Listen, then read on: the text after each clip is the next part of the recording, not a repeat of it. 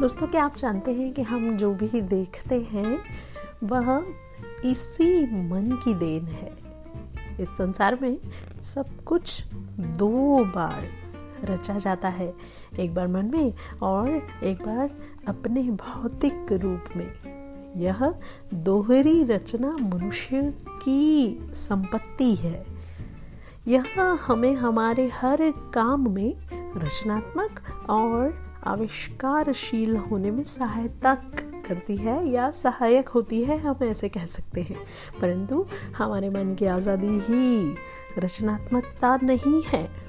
कई बार नियमों और कानूनों की सीमा के बीच भी रचनात्मकता सामने आती है। एक बार जब व्यक्ति को रचनात्मकता और सीमाओं के बीच संतुलन बनाना आ जाता है ना तो वह असीम सफलता को अर्जित कर सकता है। और इसी बात को ध्यान में रखते हुए हम ज़रूर से अपने मन की बात और अपने दिल की बात ज़रूर सुनेंगे और जीवन में सफलता को प्राप्त करेंगे।